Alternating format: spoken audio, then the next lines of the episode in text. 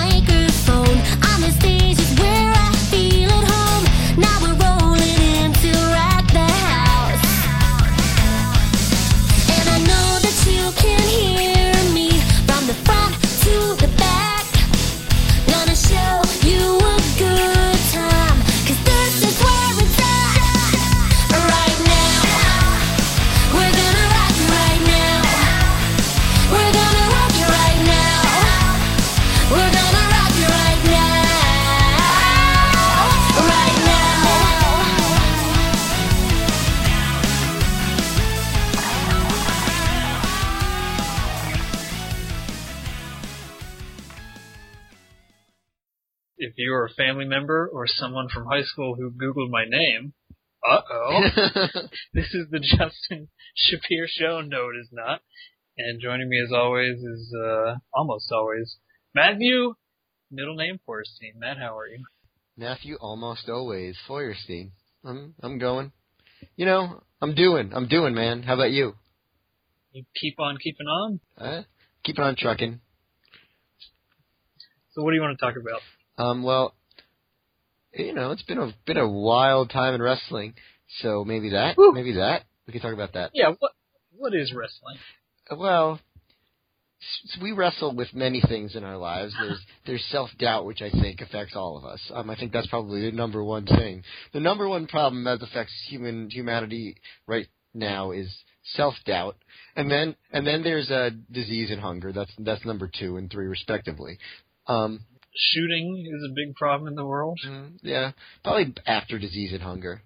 Anyway, though, I think the idea behind this particular episode of the J.M. Shapiro Show is that 2 years ago, you and I, we did a legendary State of the Union address for professional wrestling, mainly WWE, because let's be honest.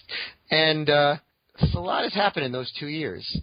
And what is the state of WWE today as we record this? And depending on when this goes up, I'll just say right now it is March 4th, 2014, that we're recording this. The night after. Hold up a newspaper and prove it. The night after the famed CM Punk No Show, also known as the Daniel Bryan Yes Show. That is the situation in our lives as we record this. And Justin, what do you think about the state of wrestling today? What's funny is we had originally planned to do this after the Royal Rumble, just to follow up on me having been there and the craziness that happened. And then things were still up in the air, so we said, let's wait until after Elimination Chamber, and everything should be settled and locked into place, and we'll know for sure. And then we said, well, just to be extra certain, let's wait until after the week after that with the Raw in Chicago, and then we'll definitely know. And as it stands, we're still not entirely sure, but at the risk of being preposterous and ridiculous in the future, we'll soldier on forward. Yeah, I mean, I think at this point, if what you mean by sure is, like, what's going to happen at WrestleMania, I think that possibly even after WrestleMania, there'll still be a lot of things up in the air, as in, like, what just happened at WrestleMania?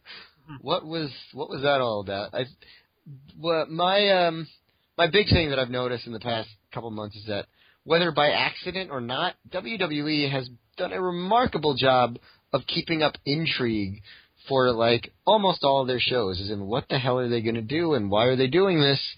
And this thing makes sense, but they're not doing that. But maybe they'll do something else that makes it make sense later, but maybe not. And every week there's another thing. So that was largely what I wanted to wait on, was we wanted some kind of clarity on the Daniel Bryan referendum, yes or no. We still don't know. We still will not know, really, possibly until Extreme Rules, possibly until later, so we're just going to have to bank on it. But I will say, where we stand when we record today, I will totally be a lot different than where I would have been 4 or 5 weeks ago, which was not a nice time at all. And things have sort of righted through many Byzantine events occurring. I still wouldn't say with utmost confidence it'll end the way I would like it to, but... yeah, we'll see. So let's start at the beginning of that journey, Justin. The 4 or 5 weeks ago, where were you at that moment? The sequel, the previous show we did was in January 2012, right? January or February, yeah. Yeah. Oh, must have been February, yeah. So at that point in February 2012, CM Punk was the WWE champion in month 4 of 3 or 4 of 15, and Daniel Bryan was the heel world champion with his demure girlfriend, April Jeanette Lee. Dolph Ziggler had just wrestled for the world title at the Royal Rumble and would win Money in the Bank that summer. Zack Ryder had just lost the U.S. title that he won at the apex of his whole thing. Who are the other characters in this play? Antonio Cesaro was in SCW and would debut after, I think, right after WrestleMania. Shortly thereafter. As a rugby player. And the WWE was banking their big money season on the in-ring return of The Rock. Yes. Although, actually, he had returned 2 months earlier in a match with shockingly little forethought put into it. Uh-huh. But really, his real return was WrestleMania 28 against John Cena. And, that was the big thing. And in the periphery, we had our two world champions who were our little indie heroes. And I would say that what CM Punk at that time, I think most people were kind of disappointed with where they took that character. And Daniel Bryan people were very pleasantly surprised and excited by what they were doing with that character. I would agree with that. Punk, to me at the time, Punk, Bryan, and Ziggler were an exciting new generation of headliners who were not identical, but similar. There were many twists and turns along the way for all three. And I think if we had done the show a year ago, I would be sitting pretty, because I remember we ended our last debate. I dropped the mic on you where to say that wrestling would be okay in the future. I said Dolph Ziggler was this homegrown, exclusive WWE product who learned everything there, became really good there, developed charisma, caught on, looked to have a promising future. And so a year ago, when Dolph was coming off pay-per-view wins over Randy Orton and John Cena, he went from the beginning of the Royal Rumble all the way to the end. He was about to cash in Money in the Bank.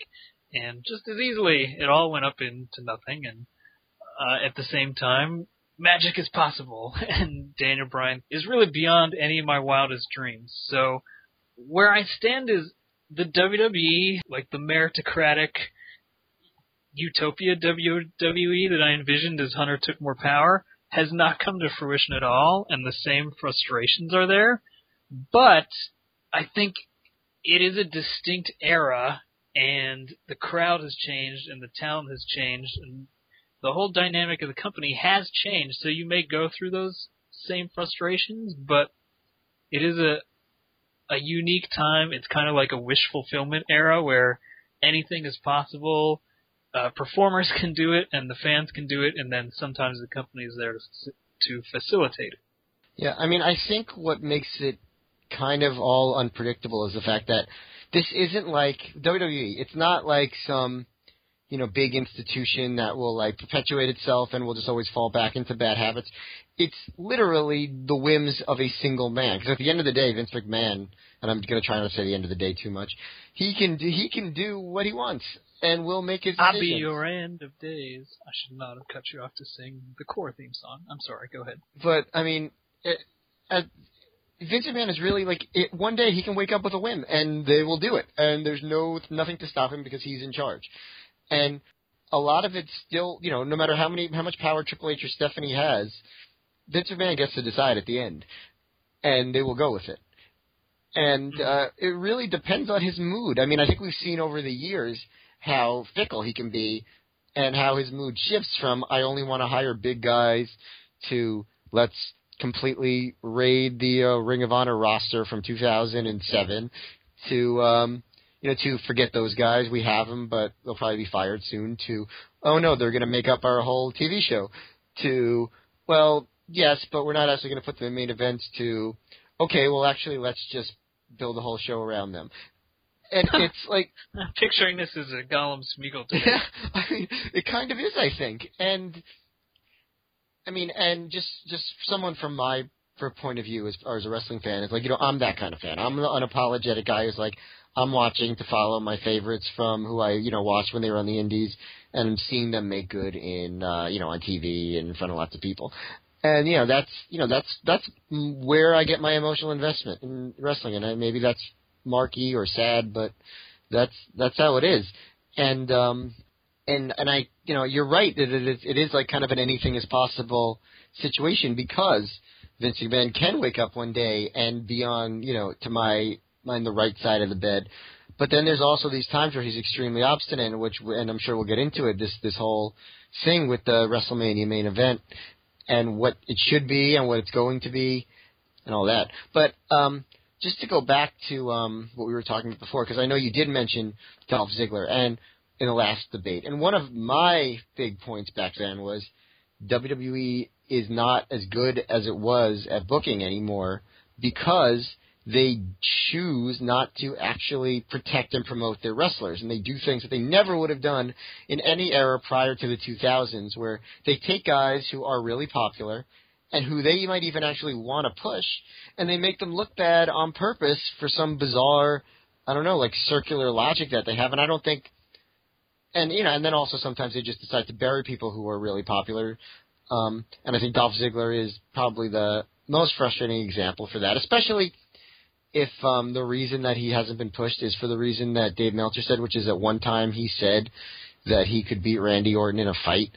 And you know, Daniel Bryan, obviously, and I can't imagine, like, no matter how small the guy was, I mean, first of all, someone like Daniel Bryan would never have gotten over to his degree back in the 90s, because I think at least 30% of his popularity can be attributed to his reputation from before.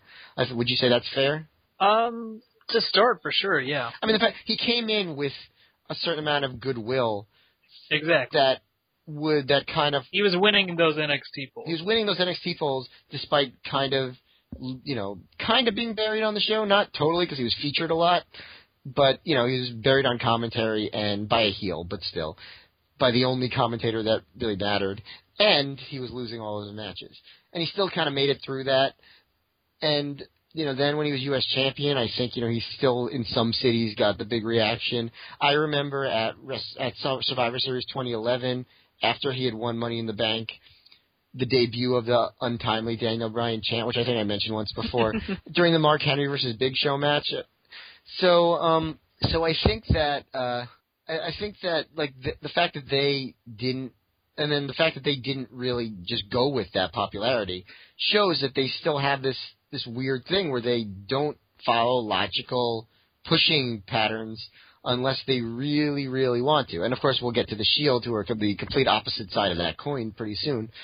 But the fact that it's been such an uphill battle for someone like Daniel Bryan after he caught fire shows that it's not the same WWF or WWE that it used to be, and kind of proves my point from 2012. They certainly have it in them to book something right. And that's why I feel like a lot of times it's not incompetence so much as they have this weird philosophy of how things should be done, and I don't know where it came from. Yes, because I mean the missteps with Daniel Bryan and his push going into SummerSlam and coming out of it have been talked about. Sometimes people are very paranoid about him, overly emotional, but it's that emotion that has made it so good. And as it turns out, if you had any doubts about that thing not coming to proper fruition, you were right. So, fair point. But to me, CM Punk, who I think we both agree, they did accept for the most part, and if not making him the number one guy as he aspired to, went with him as one of their top guys for the majority of the time since that last show we did, their number two guy.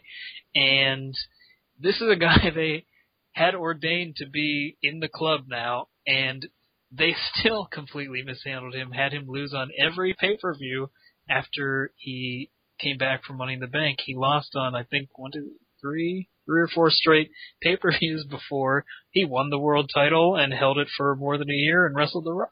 Well, yeah, this is something that I almost want to get into to kind of prove the point about Daniel Bryan, which is no matter how popular Daniel Bryan is, no matter how much it seems like WWE is finally listening and they have something good planned for him, look at what they did with CM Punk. And yes, it eventually all worked out for CM Punk. I'm not saying otherwise, and certainly it could all work out for Daniel Bryan. But they absolutely mishandled the follow-up to that incredibly hot, mainstream, attention-grabbing storyline that made him a top guy.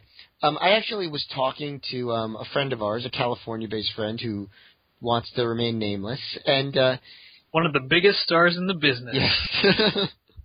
And he made a great point, which is Punk, if he was going to walk out on WWE, he probably should have done it during the fall after that big angle where he went from being this hotly pushed rebel to a guy who was excited to wear Triple H's jacket and do commentary because Triple H is the coolest guy. And the fact that he was jobbed out to Triple H in that I mean, that's madness that they could somehow rationalize doing that. And because of that, to me, that makes me feel like anything is possible with Daniel Bryan. No matter how many times the crowd tells them, no, wait, go back to Daniel Bryan, they will always, I mean, not always, but they could always decide, well, actually, maybe this would be the best thing to do.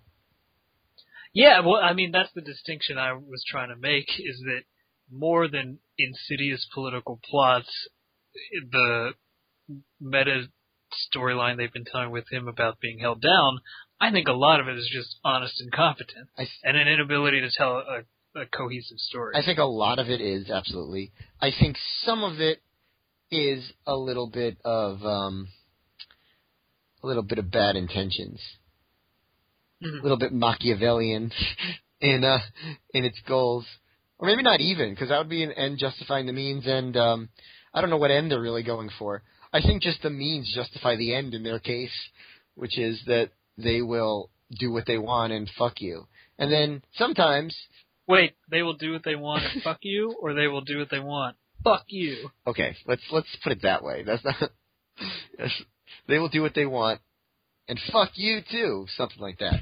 But they're going to – yeah, I mean, they're just – they like Vince – obviously this Batista thing.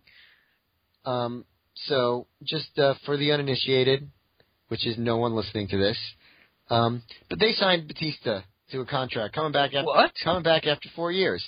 And they decided the best thing to do with him, since they clearly had no babyface who was being primed for a world title run at WrestleMania – they should put him, Batista, the returning hero, into the main event at WrestleMania and have him win the Royal Rumble and have him triumphantly defeat Randy Orton and give comeuppance to Triple H and the Authority at WrestleMania. And somehow along the way, didn't work out so well. And I think Justin might have been at ground zero for that.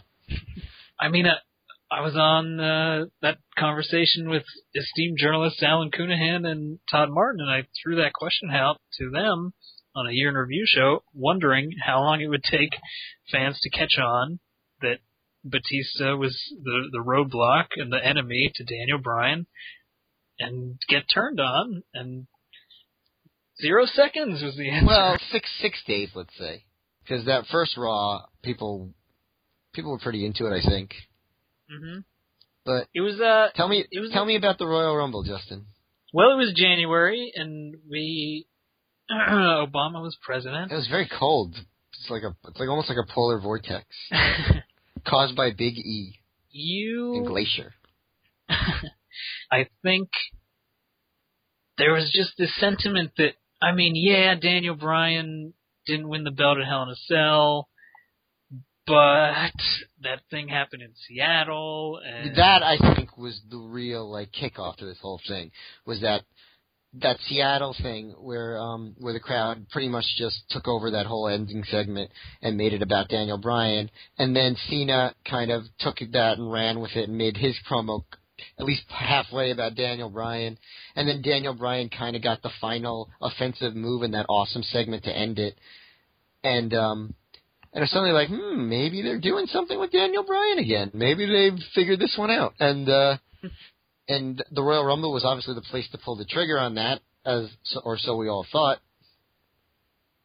Yes, we did not know Batista was coming back yet, and I think you and me and many other people, when we tried to anticipate a logical WrestleMania card, we worked backwards from John Cena versus The Undertaker and a payoff to the Daniel Bryan storyline, and where we went wrong was their cards worked backwards in a very different way, and it's no wonder no one predicted that card, because how could you? Yeah, I mean, obviously I think the big wild card of the card, it was John Cena versus Bray Wyatt. I can't imagine how anyone would have seen that coming before it was actually kind of reported. And, I mean, I almost say, it kind of freaked me out when I first saw it. I was like, really? Come on. But I guess, good on them for really kind of running with Bray Wyatt, because it is a good character, and he's developed into I still don't think he's anything special in the ring yet, but he certainly developed into someone who can have very good matches, and he might be able to have one with Cena. So I'm almost kind of impressed that they even had the forethought to make that match, although I'd still definitely prefer Cena versus The Undertaker, because I just believe that's the biggest marquee match they could do. But we'll talk about WrestleMania, I guess, as we move on chronologically. Sure. But, I mean, these in-between WrestleManias, the other big one that... Oh, well, first, the big Wyatt bummer happened when Daniel Bryan joined the Wyatt family, as JBL suggested, repeatedly, shrilly, vociferously, illogically. So that was weird. I never really thought... from the second it happened, I thought it was a double agent thing where he was going to get revenge on Bray Wyatt by finally finding a way to get him alone. That didn't mean, though, based on everything we'd been through, I did not have to doubt at the time that it was the latest conspiracy to get everybody to shut up about him. Yeah, and I still don't know, honestly. I mean, we don't really know, really, what was going on there. When I first saw it, I was like, oh, he's going to turn back next week. And then I started reading people talk about it. I was like, oh, wait, maybe he's not going to turn back next week. Maybe he's just turning heel. And it just seemed inconceivable to me because, first of all, it wasn't built up to at all. And he had just had that big thing in Seattle. And I guess, thank goodness, for some what was the college? It was Michigan State, I think. Yeah, thank goodness for them. I mean, they set the record straight for that one. So at that point, we had two options, which is one, Daniel Bryan turns back now, or two, Daniel Bryan turns back at the Royal Rumble and wins in an amazing triumphant moment. And they certainly weren't going to go with the second option, as we now know. So I think the next big stop on the road to where we are now was the cage, where Daniel Bryan turned back face against Bray Wyatt, and that was incredible. I will go as far as to say one of the most incredible things I've seen on Raw in years. That's what's so funny about the whole Bryan story is anything that could go wrong from that you would think would screw it up has only made it better, including being put in the Wyatts, being transitioned out of the world title program for Big Show and Cena led to the deal in Seattle. Even not being in the Royal Rumble and Dave Batista winning the Royal Rumble only made Daniel Bryan bigger and ruined Batista pretty much.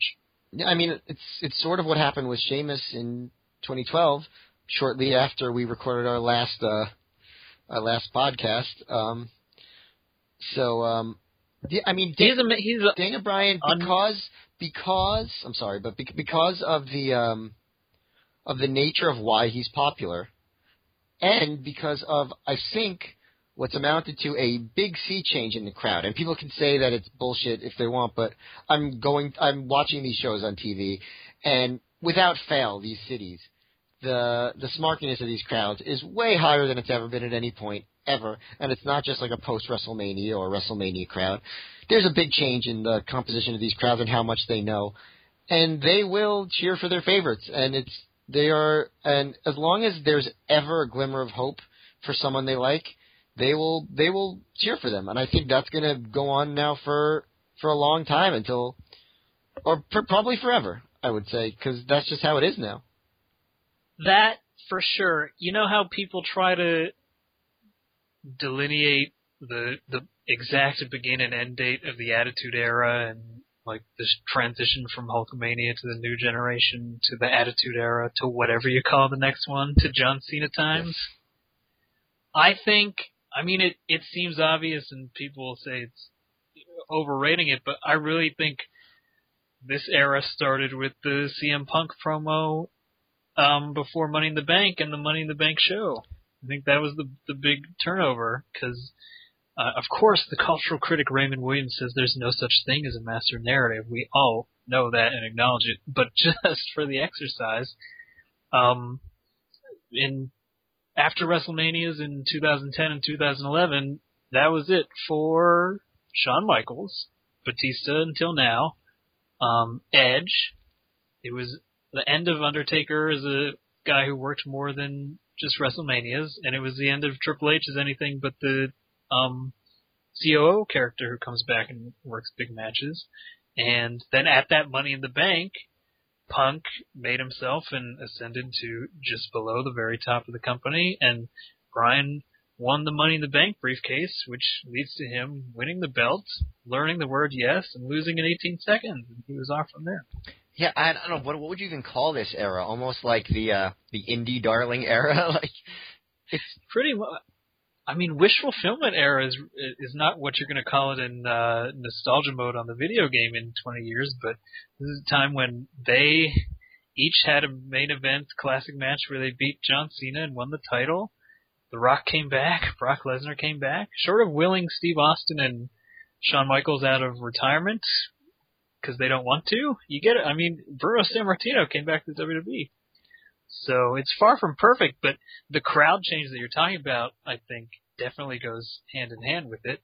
And I mean, just in terms of roster composition, it's when they made their attempts, I think, and if they could have drawn it up in a wrestling simulator where if you just do things, they happen, Sheamus and Alberto Del Rio would have joined Cena and Orton as the top stars in the company. I definitely think your narrative is correct. It makes a lot of sense to me. But the question is, like, what will become of this era? And I think that's kind of like what we're talking about here. Like, there is still, despite what anyone might say, there is still resistance to it, like, within the company. It's quite obvious, because this is not how they've historically pushed people that they really, really, really are behind. There's still a little bit of kicking and screaming going on. I think that it's pretty clear that they like Daniel Bryan a lot. They think he's great, and they want him to be a big part of their shows. I think the same was true of CM Punk. I think that there's still a really hard time seeing Daniel Bryan as the level of star that they that the crowd seems to want him to be. I mean, I'm trying to think of, you know, historical parallels. There was Chris Benoit, who, despite them giving a big, you know, several inexplicably huge, amazing, triumphant moments to, and I still to this day can't understand how that ever happened, because there certainly was no groundswell support for him. He was popular, but it wasn't like that. And, you know, if anything, he had been flattened out. I mean, from when he was really popular with the series of angle matches. I mean, that was a year removed from those at that point, when they were like, how about Benoit? Yeah, that's true. And, I mean, I know the supposed story, quasi-logic behind it, of why it didn't happen for these guys was Randy Orton was supposed to break up in Evolution, and they decided it was too soon, and so they were going... They just came up with a storyline where someone from SmackDown would win the Royal Rumble starting at 1 and jump to Raw and wrestle Triple H. And at first it was supposed to be Rappin' Man John Cena, and they said he may not be ready for this either. So somehow it was like, well, Benoit, have a great match. And there you go. Chris Benoit won the main event of WrestleMania. And the Royal Rumble. And right. Got two of the biggest pay-per-view moments ever that we're not allowed to see anymore. And we are. They're back. They're back. They never left for you, Justin. I know that. Sociopath. Probably a little. But even with him, because I think he'd be the closest parallel. Well, maybe the second closest, because I'll get to the other one. Is they gave him those moments, but they were absolutely never going to make him their top guy. Nor do I blame them for not doing that. But they just never were going to see him that way. I'd say the closer parallel when it comes to like groundswell of support would be Eddie Guerrero, and there was a clear business strategy to doing that, which is he may be short, but so are the other Mexicans, so it works out for us because they like him. So and he had a lot more traditional wrestling charisma than Chris Benoit did, and at no point with Eddie Guerrero was there what's going on with Daniel Bryan. I would say at no point really for almost anyone ever who wasn't already pushed as the top guy was there this. So I think we're kind of in uncharted territory when it comes to somebody like him.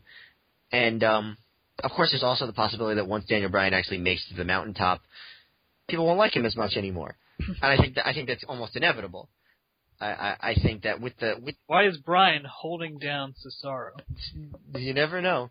But like with stuff like that, like because the crowd has changed so much, and because there's this kind of thing where people are in the mode of we're gonna get what we want and screw the company, I think there's always going to be a little bit of resistance to cheering the push guy.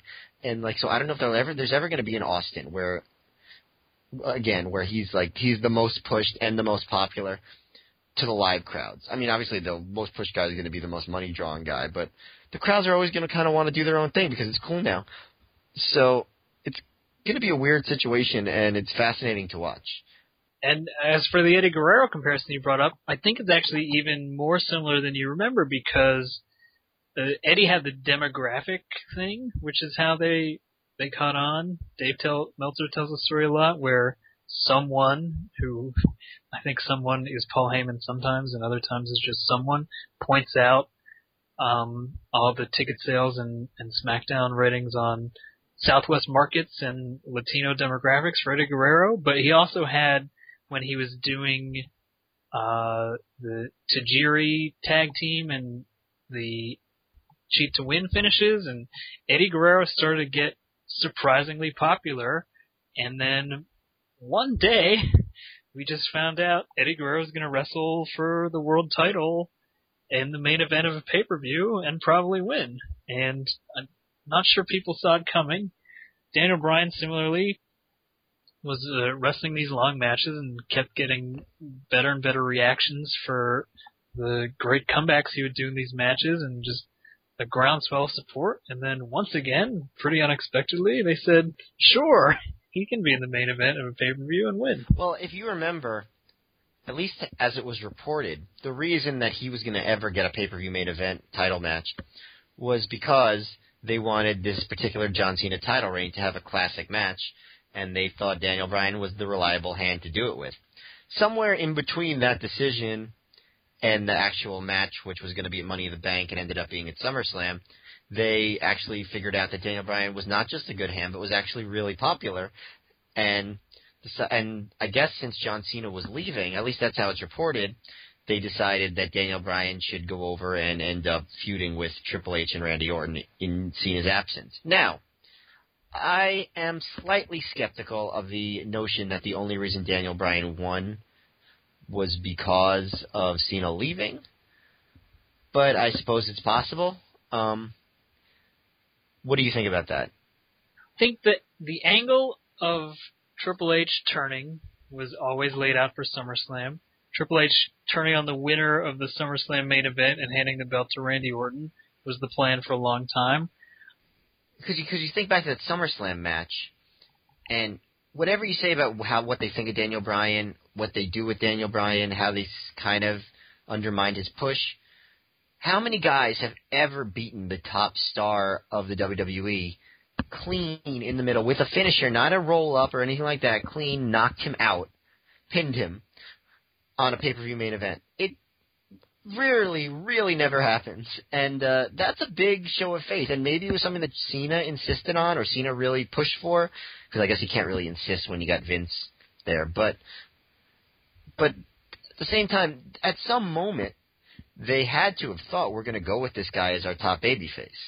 They had to have had that thought in their mind to do that finish, I think.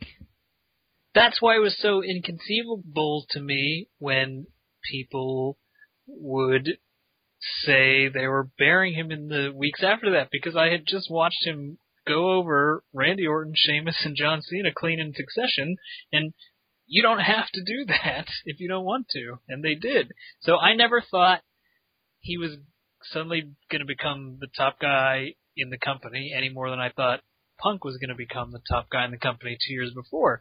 But I thought he could for sure become a main event babyface and get a real reign. Yeah, I mean, I don't think that he was being buried. I think that's too strong. But I definitely think that there was a lack of confidence in the way they booked him. I definitely think there was a sense of, we're going to self-fulfill this prophecy and not book him to be a strong draw. And then when he's not one, we're going to say he's not one. I absolutely think that there is, like, I don't think it was just pure like, oh, this is the best thing to do for him to get him over. There's no way that I believe that, because I've seen them book too much. I've seen them book guys in a way to get them over. Look at Roman Reigns. They know what to do. That's not how you do it. So I do think there's a bit of schizophrenia or maybe bipolar or just multiple personality, whatever. What's the name of that book that all the mental illnesses are in? I'm just thinking of psychological thriller movies based around all those plots. But whatever gets you murdered. Yeah, but whatever it is, there was some of that going on. I don't think it was just their good faith, genuine best effort to get this guy over as a top face.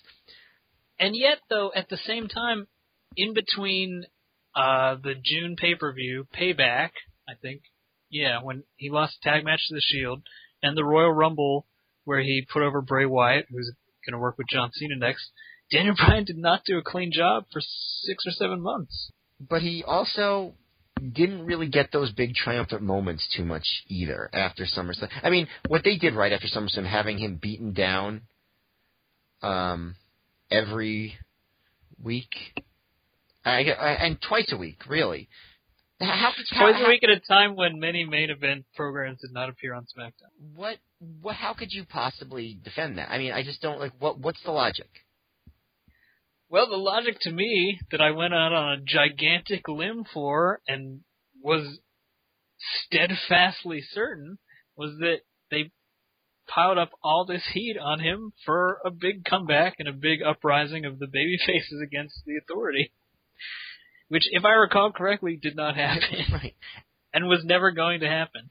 Yeah, it was never going to happen. It's an important point. They, you know, why they do the things they do, we'll never understand. I think that was kind of my point a couple of years ago also. It's just they just have weird ideas, and it could be so simple. But it's not. But anyway. But we'll go back to what we said about him. Somehow, he's like a guy from a Greek myth or an ancient parable or something, because every bad thing that happens to him brings him back stronger. He was fired, and they had to bring him back in the main event at SummerSlam. You know what I think really does it for him, that really keeps him up there? And this sounds really stupid, but I swear it's part of the package, is that I can't think of another main event wrestler for whom, when you're excited and cheering him, not only do you get to make a lot of noise, but you also get to do a gesture. And it becomes something that's, like, visually impressive. Could you think of another example of that? No. I'm Stone Cold Steve Austin did not have people raise their middle fingers and yell what? Right. I mean, it's different, and I think it makes a difference in how people, how much people relate to him and want to cheer him. And obviously, there's a lot of that's far from the top reason, but I think it's part of the reasons why this has had legs and it's spread so well. It's kind of a fun thing to be a part of, and obviously, it spread to other live events, non-WWE wise. And I think it'll probably be a wrestling gesture for years after Daniel Bryan stops being relevant to the main event scene in WWE. And I think that's going to kind of give him some extra legs. I think also, though, there is a definite connection with him now where people are just, they love you, bro. We really, really love you. I think there's some aspect of how the Hardys got over where people just found them relatable in rather different ways than Daniel Bryan. But I also think it goes back to the definite shift in the crowd that you were talking about. I know at various points on different podcasts, you and I have both said we never at any point thought that either CM Punk or Daniel Bryan could be the top or the number two babyface in WWE, but we absolutely thought they could be number one heels. Yeah. And I think that that's the difference in the audience now. If we thought they could be Edge in 2006, 2007, or Kurt Angle for his prime, they would have been in a different time, but the difference now is that the audience is more hardcore and more vocal about the things they like in wrestling, and if this audience was around then, they would have enjoyed Edge as a performer so much or Kurt Angle as a performer so much that they would have just cheered them over everyone and turned them babyface. Huh. You're right. Obviously, the thing that's so strange to me is like, I think that if, you know, Daniel Bryan's been my favorite wrestler for a long time. I think even if I was the booker, I would not have pushed Daniel Bryan as my top babyface. I would not have even thought it was a good idea. I'm not someone who has these preconceived notions about what a wrestler could look like, and I think Daniel Bryan is multi-talented, but the top babyface in WWE around WrestleMania season? I don't know. Would you have even considered it before it just happened? Hang on there, Matt. Let me cut you off for 1 second in the conversation you and I are having right now so I can talk about my sponsor for today's show. That's our friends over at ESPN.com. ESPN.com is the official website of the ESPN channel, and it's bringing the worldwide leader to the World Wide Web. The site is loaded with features for true sports nuts like news, scores, game recaps, stats, team rosters, player weights, self-perpetuated narratives, and fantasy sports. And for one time only, how about this special deal? Use my promo code SHAPS for free access to a video at the top of the page that you don't want to watch but plays automatically, and you can't stop it. So why not make today the day that you make it today? www.espn.com. It's .com. Anyway, Matt, you were saying? CM Punk was always a guy from, like, very early on. I think that's it's true of probably most people who saw him said this guy can be, like, the top guy in wrestling. And he had already been the best heel in the company. He was only pushed like it sometimes, but he had certainly delivered in that role for 2 years before his big moment. Absolutely. And that's part of why people were so behind him when he really spoke out the way he did. And they were like, he's right. We watched it happen. And that's part of why people are so sad that he left, because for whatever you think he was screwed or not, the guy's just – he's really good. I know people like to pretend that he's somehow some indie guy who can't do certain things. But now he's probably, when it comes to all-around wrestlers and, like, every aspect of the performance in terms of what WWE has historically looked for, he is the best wrestler in the whole world. And probably the best performer, best wrestler of the past 5 or 6 years in the whole world. And, you know, not worker in the ring, but just overall package as a wrestler. And it's a big deal that he left. And people who try to downplay it are kind of silly because it's a big thing. I went to the Royal Rumble in Pittsburgh. When it happened that night, I was like, God damn, I'm going to be the hottest podcast guest in the business. And then Punk quit the company the next day, and I was like, oh, no one cares anymore. Yeah. But people still cared. People still cared. It was, well, all this talk about hijacking the show and things like that, that crowd, and they're ready for it now. They learned from that night, and now they have new tricks of putting Bryan on first and pointing in directions to make people less upset about potential things. You've sort of brought that up before about people still, until their dying breath, are going to believe there's a way to fix all this, and maybe they will. But for all the talk of fans hijacking the shows, Pittsburgh not only hijacked that show, but they shot a hostage. They killed the Royal Rumble and Dave Batista. And I actually went back into my telephone. This is like that, what's the Kevin Spacey Netflix thing? Oh, House of Cards. Yes, where they show the text messages on the screen to be like, bloop, bloop, political intrigue afoot, question mark. I've never seen it, but I know they show the text messages on the screen. There is a big plot point where someone suggests that political intrigue is afoot. Oh, it was the president. He was like, political intrigue afoot? Anyway, let's see here. I have to open up a notepad. I mean the program notepad. I didn't scribble this out like Dave Meltzer with a hyperlink. Okay, I found it. Yeah. Now, I mean, I was excited about the Royal Rumble for a long time. There was nothing I wanted more than to see a really great Royal Rumble with an exciting finish. Many such Royal Rumbles have happened before. I didn't even demand Daniel Bryan win it. I just wanted, like, something satisfying, which satisfying did not include just holding him out of the match to ensure that Batista got the right reaction. And it was, I think we held out hope up until that Sheamus thing, and then as people saw the whole card come together, it was just, they had booked their own road to WrestleMania, and by God, they're going to will it into existence. And unfortunately, they couldn't, so they did the next best thing. Bryan and Bray Wyatt had a great opener. Bray Wyatt won clean, and on the one hand, it was sort of discouraging for Team Daniel Bryan movement, because it's like, oh, he's just been used to get John Cena's opponent over, but there was still that flicker of, well, of course, they would have no problem beating him clean if he was going to come back and win the Royal Rumble. And you asked me, do you sense any palpable Bryan-based angst in the crowd at 8:16 p.m.? A potential Rumble crowd hijack, question mark. When I got there, people were doing the yes and chanting Daniel Bryan before the show started. So I thought, yeah, these are my kind of people.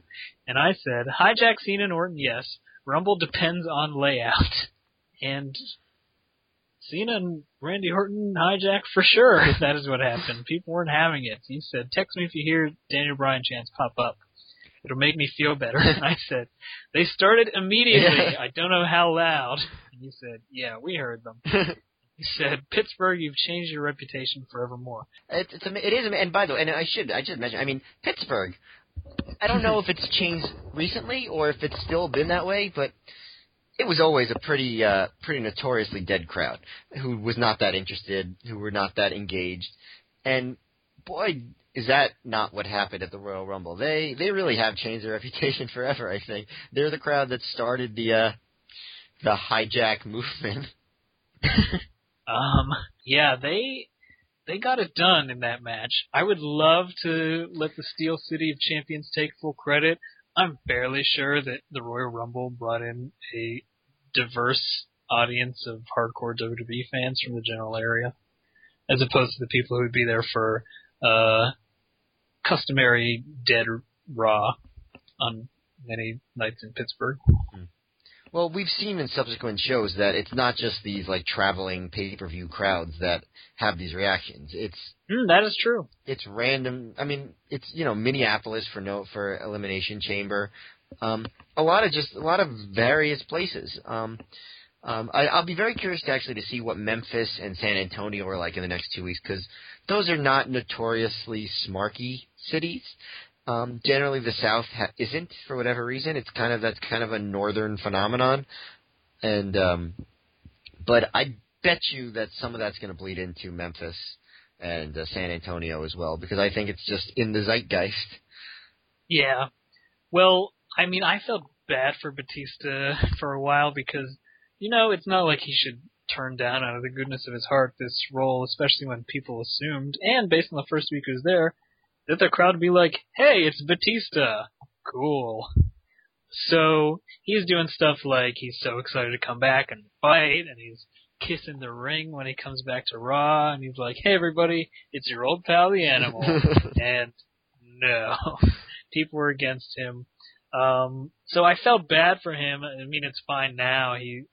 He is basically going to ride it like, what were the examples I always use? Honky Tonk Man, the Shane McMahon WCW, WCW Hulk Hogan, and Rocky Maivia. He can, like all of them, take all of the audience distaste and transition into a good heel run.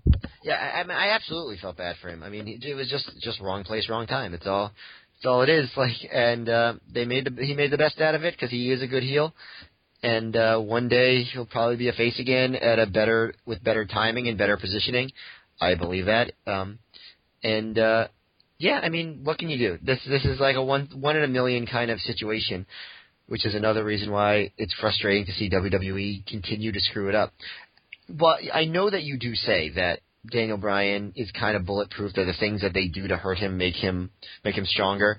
There is a time limit on this. At a certain point, people are just going to give up on it.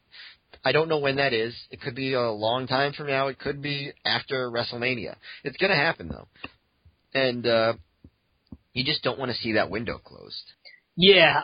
It's got to happen soon. It has to happen. I mean, Extreme Rules, especially when it was in Seattle, seemed like a fine idea to me if for some reason they're beholden to a lot of these plans. I don't really get why.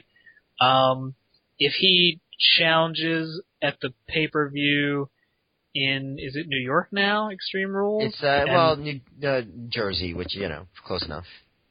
Oh, the NYNJ area? Yes, right, yeah. The same, this is like right next to MetLife Stadium, yes. Mm-hmm. Anyway, even a DQ or whatever to keep the chase going, that's one too many. It's time to take care of it right there.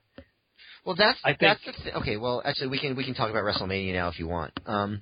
Yeah. Okay, so WrestleMania, that's where everyone's been talking about. That's kind of been the center of all this controversy. What are they going to do at WrestleMania? Now, I think you and I are both, you know, WrestleMania marks, I guess you'd say. It's where, you know, we're into that whole idea of the big grand show that everyone will remember and talk about for years, and the legacy and all that stuff. We grew up on it. It's a big deal to us.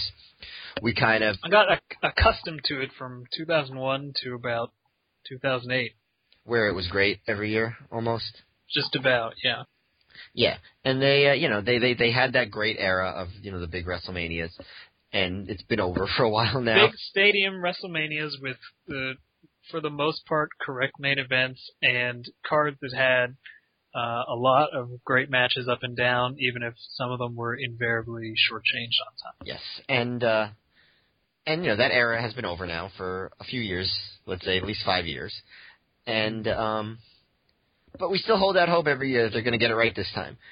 And this year they... Because they have... I mean, it's not hard. Yeah, well, they said this... If they wanted to. This year, there were just some real obvious ones.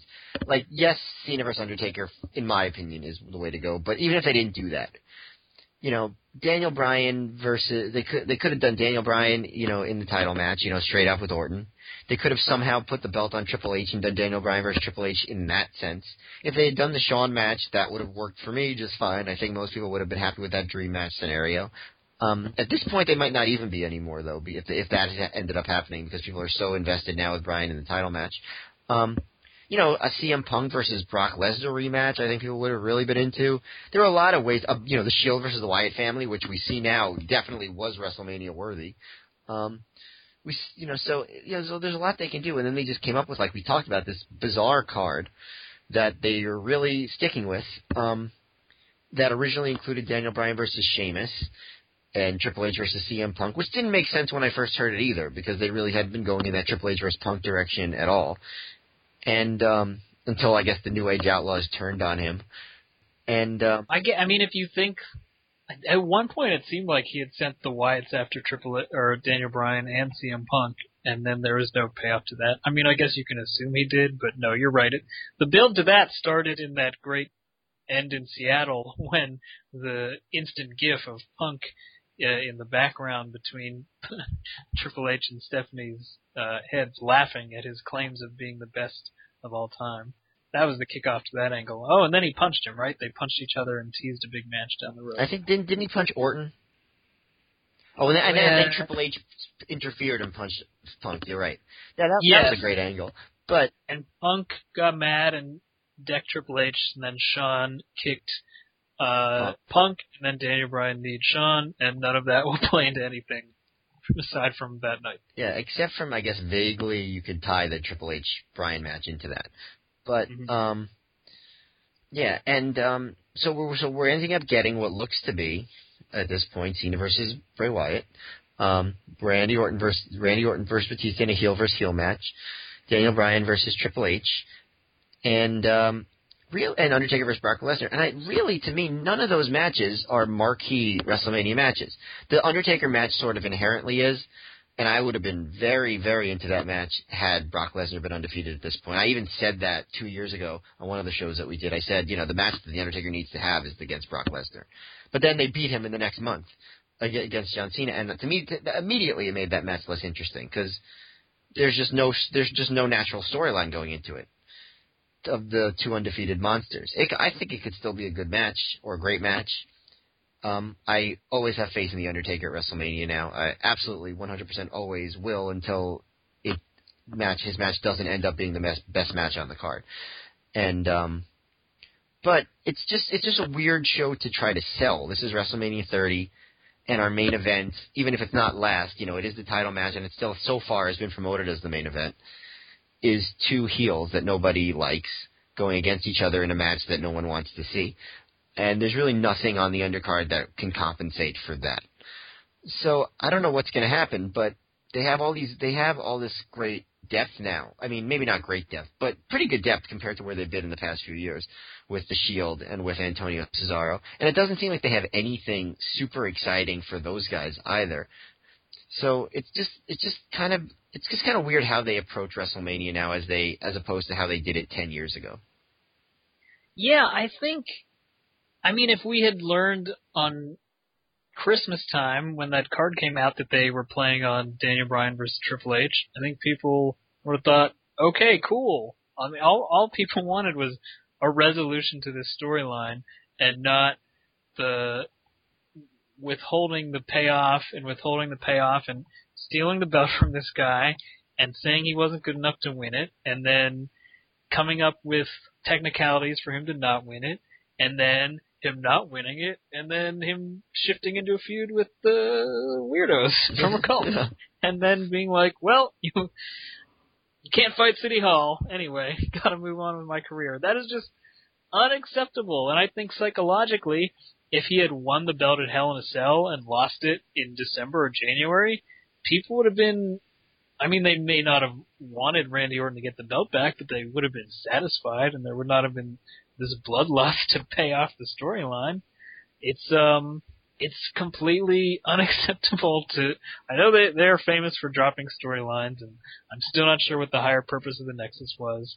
I don't know why Hornswoggle booked all his matches as the anonymous general manager, but you cannot have 3 months of stealing the belt from this guy and keeping it away from him and then just having him move on to something else and not paying it off in any way. No, you can't. And so him versus Hunter would have been a fine resolution to that.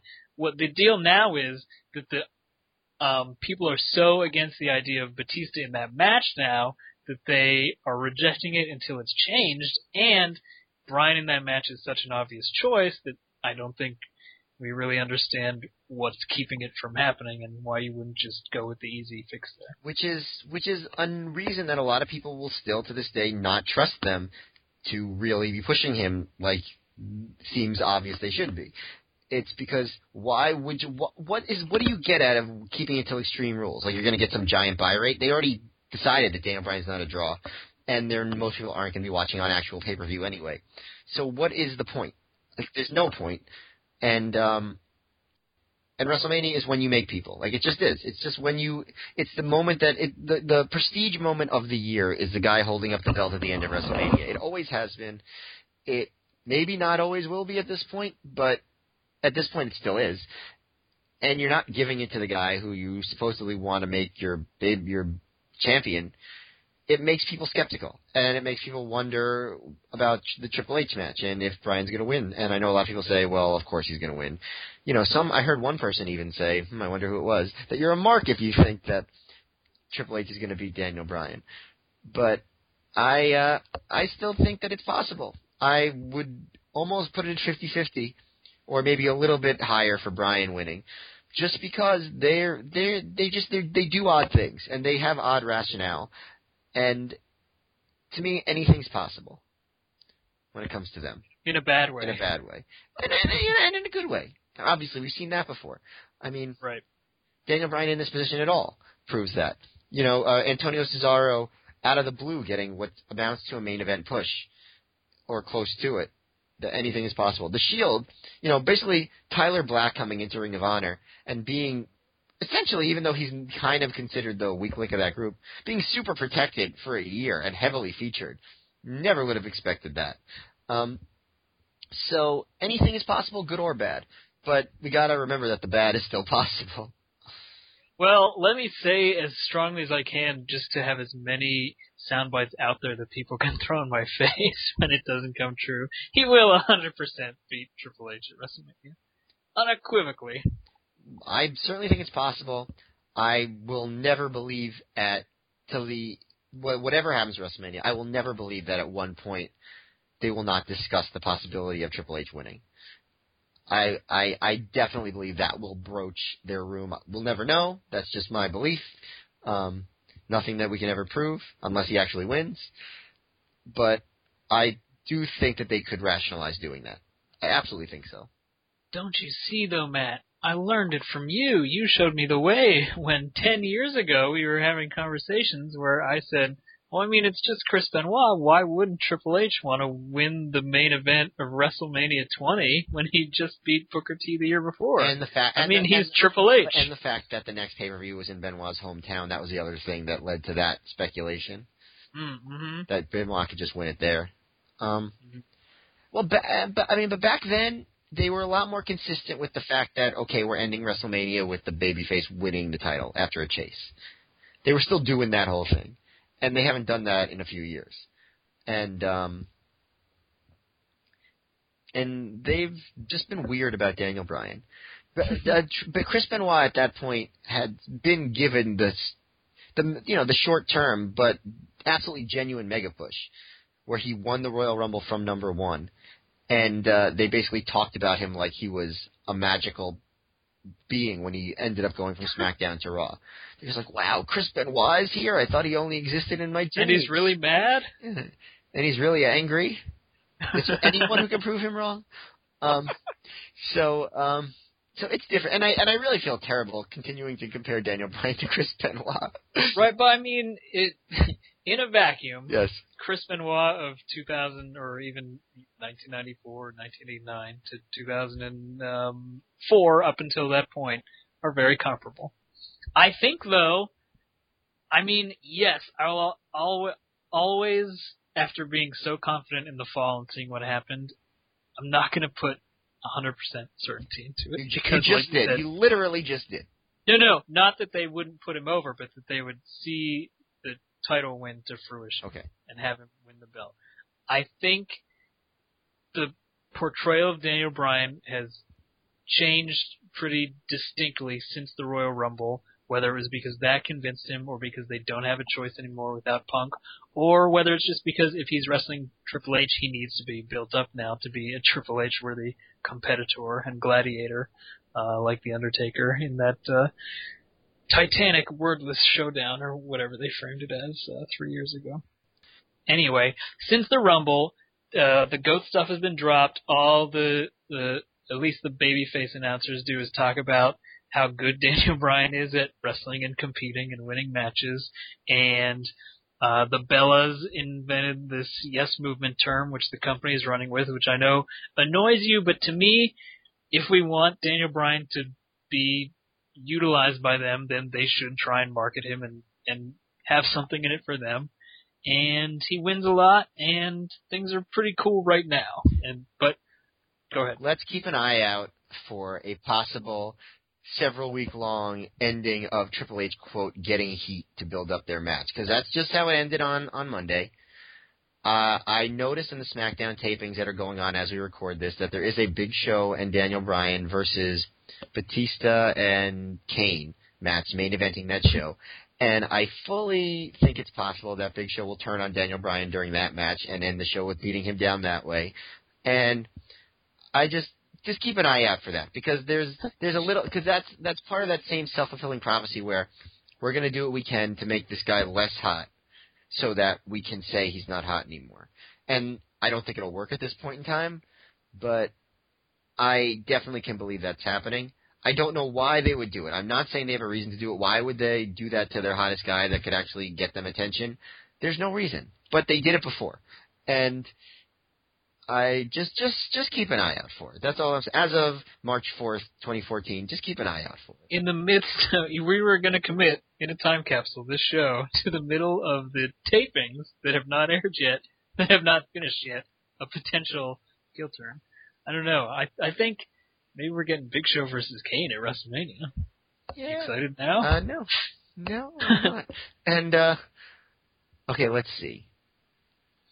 That show also the SmackDown did, in fact, end with Big Show and Daniel Bryan celebrating victoriously, so never mind. Hey. But, did Daniel Bryan get the win? That's all he seems to be doing now on TV. Big Show punched Kane and Bryan rolled him up. Well, oh no, Big Show is stealing his spot again. That was pretty funny when the Big Show did the yes. I don't care what anyone says. They were trying to spread that around. I mean, going back to that, I wonder pay-per-view buy rates don't exist anymore, but they were a big data point at the time. So SummerSlam, whatever Unforgiven is and whatever No Mercy is now, all came in with disappointing to bad buy rates, and it was like, oh my god, we were right. Daniel Bryan, indie, bad, Smark, Bubble, etc. So whatever their notions of him were justified, and they were like, well, I'm sorry, we'll make you like just a popular babyface, we're not going to headline with you. And then the next set of shows come in, and Hell in a Cell does well, obviously with a lot of different supports than the previous Bryan main events. Survivor Series tanks. The biggest match in WWE history between John Cena and Randy Orton is not as big as they thought. And so maybe all of a sudden it's not just a Daniel Bryan problem, and they were a little more open-minded after that. I will say 100% that I believe that's what happened. That's at least part of what happened. But at the same time, their preconceived notions, confirmation bias is really hard to overcome for anyone. And that's something that is going to continue to happen whenever they can let it. Minds are hard to change, and Vince McMahon has at times been very stubborn and has at times been very erratic. And I guess we're going to hope for the erratic Vince in this case to kind of open his eyes. And you obviously see he already has a little bit, but I still feel like it's slightly begrudgingly. Yeah. It was annoying to think about, but it made sense to me at the time when they drew up their WrestleMania card, just Vince and Triple H putting the show together being like, well, obviously we need Dave Bautista to come back. He's super strong, he's super cool, and he's great. So people will love it. It made sense to them. It was not a slight on Daniel Bryan. It just seemed obvious, right? Yes and no. I think I can understand it to a degree, but at the same time, I don't think he was ever so big that he would be the guy where it's like, well, he's going to come back and just leap over everyone we've been pushing for the past 2 years. Well, he's not The Rock, and I think he would have been at least somewhat resented no matter whom he was taking the spot from, just because there is that whole thing, and it's not his fault. WWE has kind of made it this thing where it's like, our guys for most of the year don't matter because the guys from the past who we can get back for that one show a year matter more. And it's a really bad way to build your company for the future, because eventually all those old guys are just going to get too old to come back. And if you haven't promoted the guys from this era, them coming back is not going to be that big of a deal. Cena coming back at some point after he retires will be a big deal. But really there's no one else at that level. So they really need to start putting their guys in positions to where when they talk about the biggest show of the year, the Showcase of the Immortals, it's their current stars that are in it. I mean, that was always the case during the best years of it. Then really since WrestleMania 27, the past 3 years, all been about The Rock and and Cena, and everyone else has been second rate. I don't know if you remember from WrestleMania 28, but the opening video was 100% Undertaker, Triple H, Cena, and The Rock. And if you recall, the two world champions at that time were CM Punk and Daniel Bryan, and they were not anywhere to be found. So what does that say about like the rest of the year when your champions can't even make the opening video of WrestleMania?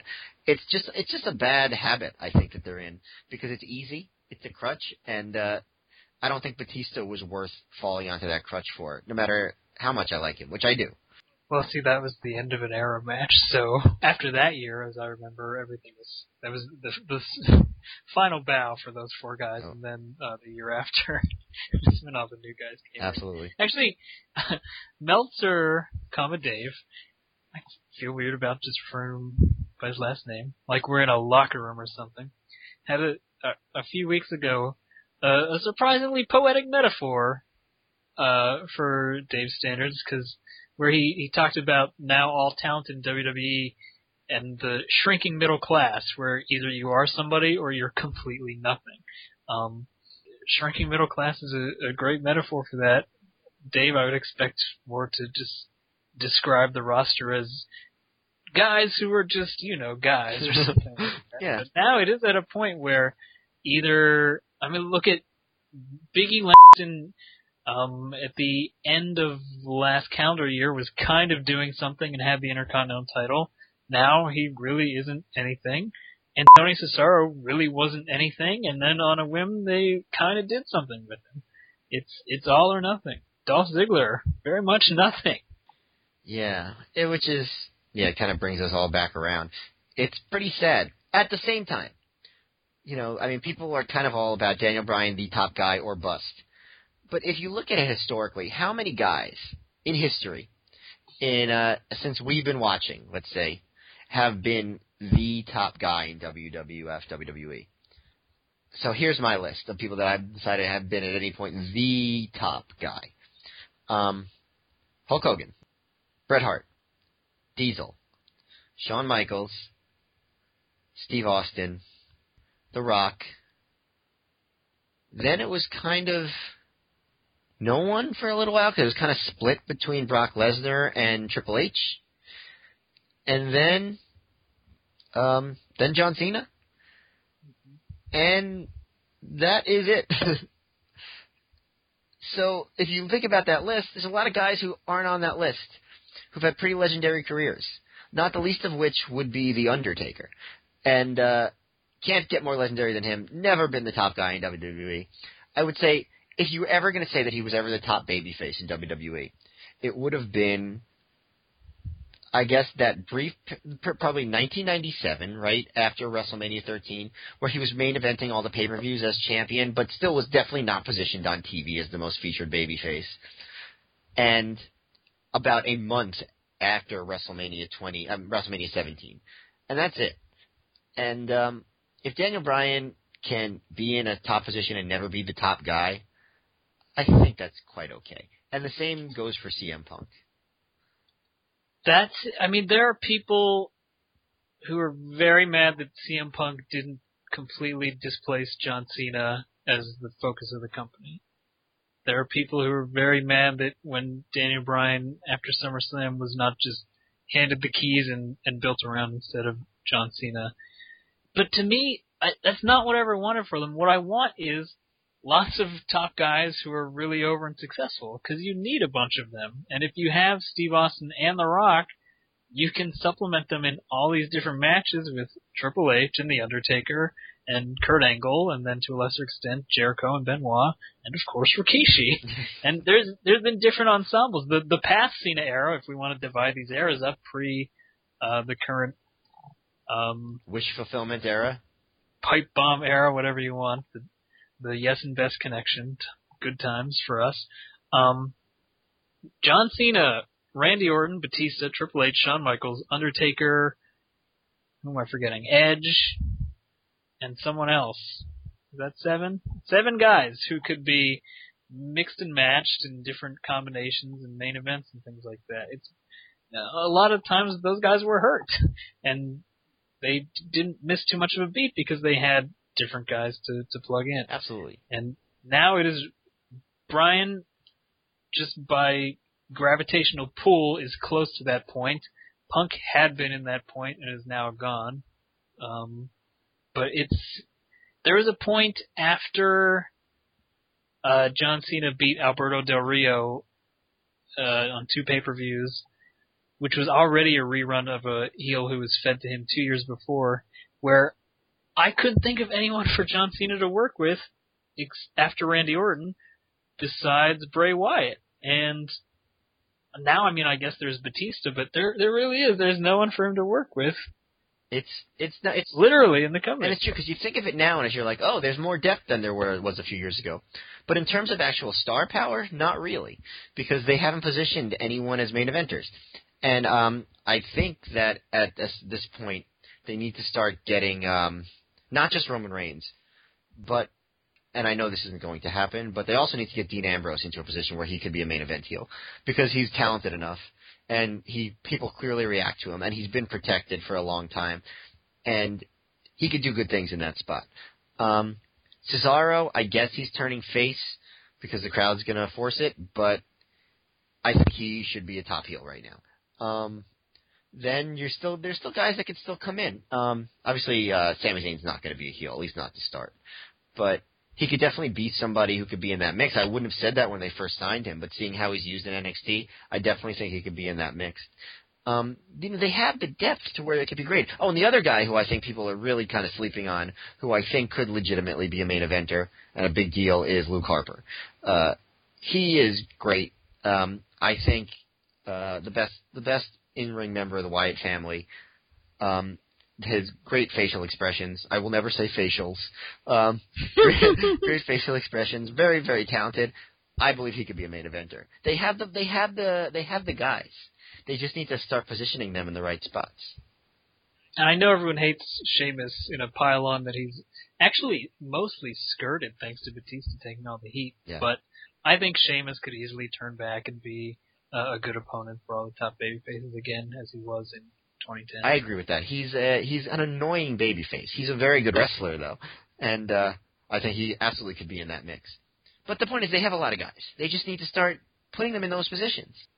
I would have said Ziggler for sure. Oh. Now it's really going to take some work to get him back even close to where he was a year ago. It might not. The way the crowds are, it might not really be as hard as it's true. It might not be as hard as it seems. People would just be relieved and happy for him, now that you mention it. Yeah. If they went with him again. So, I mean, they certainly have options. And they've done a good job with the Shield. But if they're breaking them up, they can't they can't throw Rollins and Ambrose to the side, because they could really get a lot of use out of them. I absolutely believe Dean Ambrose could be a main event heel. Do you have any doubt that he could be a main event heel if they really wanted to make him that? Nope. Yeah, no way. He might be like Punk, where it takes longer than it should. Right. But if they put him in that position and gave him some wins, he would be over in that position. And I think if anyone's going to take CM Punk's spot overall, it would probably be Dean Ambrose, actually. They're the most similar in terms of kind of like the vibe you get from them.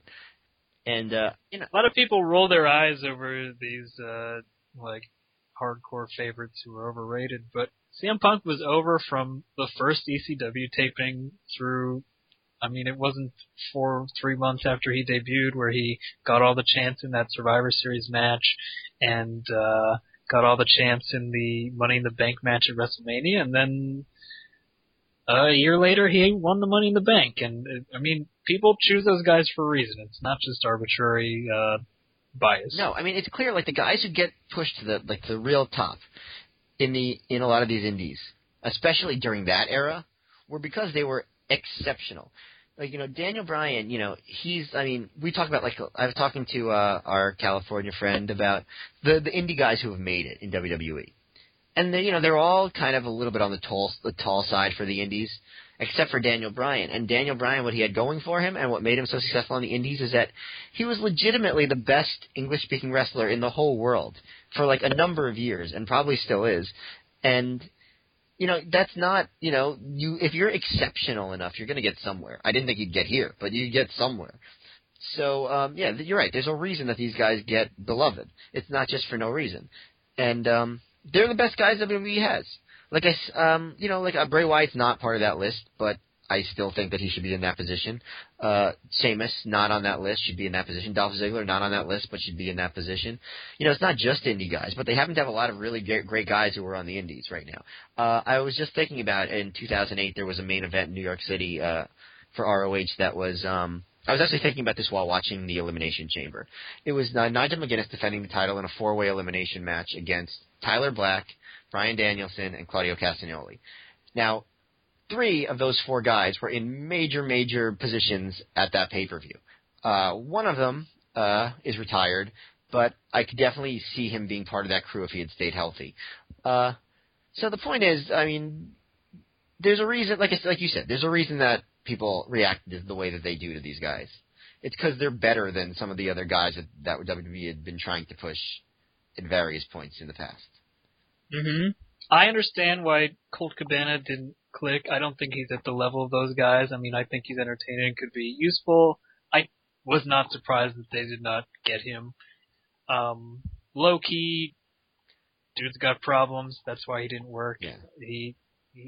Which is unfortunate, because I think he would have been really good. Yeah, maybe if he had had a chance to do his evil Rey Mysterio thing before he just tried to be pushed as a tiny baby face. Yeah. But yeah, I mean, it's not just here where that's happened with him. And who else is there? McGuinness, I totally agree. I think he'd be basically the same story as all these the same generation of people, and if anything, had a lot more advantages because he's pretty strong. Yeah, big and muscular. Yeah, absolutely. Just and more obviously charismatic than Cesaro, even though Cesaro obviously has his own charisma too. Mm-hmm. And who else is there? Aries. Just too small, no, I get it. I know. But see, like, he did it over there. Aries I don't get, honestly. Because I think, you know, I was talking about, if you're phenomenally talented, you will be able to overcome the height thing, at least to a point. I think Austin Aries is phenomenally talented. I don't know why they would not even consider him for Tough Enough. You know, there are people who slip through the cracks, certainly. You know, but if there are enough guys that are going to be able to make it. I never in a million years would have thought that Chris Hero or El Generico would have been signed by WWE. They both did. Chris Hero was doing all right for a while. El Generico, Sami Zayn, he's going to be a star in WWE. Unless he gets hurt, I can't imagine it not happening. So, you know, just crazy times you live in. Well, we said we weren't going to talk about Daniel Bryan the whole time, and we mostly did, but hey, he's cool. Yeah, I mean, listen, everything that's going on now is kind of centered around what's going on with him. And I think my big takeaway here is, like, he doesn't have to be the top guy, but you're right, he should be in the mix, and that they have the guys. They have the guys to make a really great top mix. You know, and keep Orton and Cena in there, too. You know, I'm not saying take them out, but, you know, I mean, now's the time to make some of these guys. You know, there are a lot of eyeballs on the company. I mean, it's not like it's super hot, but there's more interest than there's been in a while, I think. You know, more to talk about, and you know, especially considering that The Rock's not even there. You know, so I really think that they should, you know, that they would get a lot of mileage out of elevating all those guys, and hopefully that happens. My boss, Alan Cunahan, suggested maybe Bryan could win the title. If not at WrestleMania, then the night after, which would maybe be one of the craziest crowd reactions possible, and at least poetically would be 2 years from where it all started for him. I know it's not quite WrestleMania, but that could be kind of nice. It would be a great moment. I'd still feel a little bit sad that they couldn't just do it at WrestleMania to have, you know, kind of the, you know, part of the WrestleMania moments that they show every year forever and ever, and part of the WrestleMania rewind and all that. You know, it just takes on a different life when it's at WrestleMania. Someone called it the WrestleMania memory machine, and I think we were talking about the Dolph Ziggler cash-in last year, where I felt it was great where it happened, but it definitely should have been on WrestleMania. Right. In a vacuum, I believe that Bryan winning at the arena the next night would probably be one of the greatest moments of all time. It just wouldn't really be as talked about forever if if it happened at WrestleMania. And it would make, the WrestleMania, which a lot of people are paying a lot of money for, seem less important, which I hate when they do that, because, you want WrestleMania to be a big thing, since they spend the whole year thinking about booking toward it, you might as well actually pay something off there. I know there are WrestleManias where you just kind of have to pretend something else happened. Like, I think we can both agree that Rock pinned Triple H for the championship at WrestleMania 16. Absolutely. And this might be one of those. Yeah. Well, where he was, at least we're braced for it this time. That's true. Yeah. We've talked about Daniel Bryan the whole time. I think wasn't the question we started with on the original show, does wrestling suck? Yeah. So, aspects of it do. There are frustrating things. And yet, even in the, I think things have gotten better since the fall, but that whole period, it was pretty demoralizing at times, or just annoying. Some of my favorite stuff has happened, most of which with Daniel Bryan. Things like when all the undercard baby faces came out to finally save him after 8 straight shows of beatdowns. And obviously the two we talked about, the Seattle and the Wyatt emancipation, and that the angle at the end of maybe the low point for the last few months of TV in November, when the Wyatts and the Shield came out and brawled with the 6 baby faces, Bryan and Punk and pals, and then that paid off just now with some of the most memorable stuff I've seen with their 2 matches they had in the last week. There is a lot of great stuff right now in wrestling. The suck comes in the packaging, I think. They just don't know how to make the most out of things anymore. I mean, or they choose not to. And that was what was so frustrating for me before. Anyway, that's my opinion. Yeah. Thinking of a good way to end it. Normally I just cut it off when someone says something funny.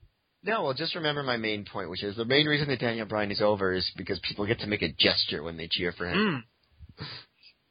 So wrestlers, take note. If there's a wrestler that can get all the fans to snap their fingers at the same time, gold.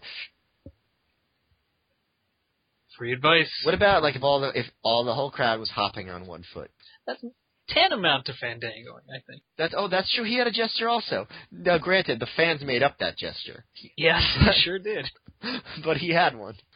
I'll end with what I found as the last text messages I forgot to read, which was after the show, when I said, "We fought our hearts out," and he said, "I know it, brother. You're doing God's work. And you know what, Matt? I think we did change something that night. I think they affected the course of history and sort of got things, if not perfect, at least better." Yes, I feel like in 6 months we will know what the Pittsburgh crowd has wrought. But until then, we'll keep being wrestling observers. That's it. You got the log line. Thank you, Matt.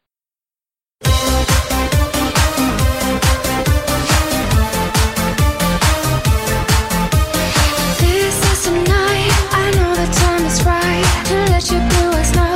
Wow, I'm so low. This old school game, it just might be the way to make you be my man. Yeah, but can't you see it? You and me could be happy. So won't you spin the bottle, spinning right around. But Amen tells me now, yeah, why don't you come and spin the bottle?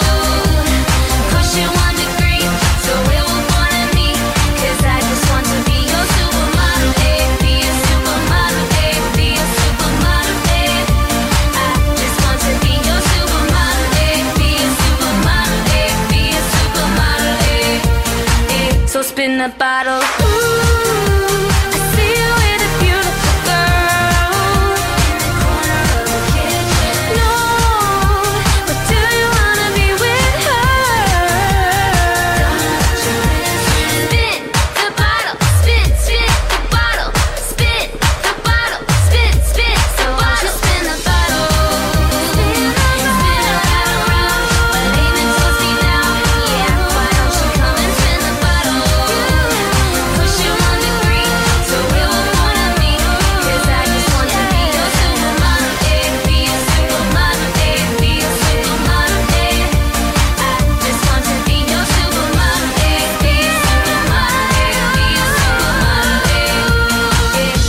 in a bottle. Okay, so before we start, just one question. When you were doing your porno tag team names, did you think of these three? The Killer B-Cups, the Natural Big Asters, and Money Inseminated?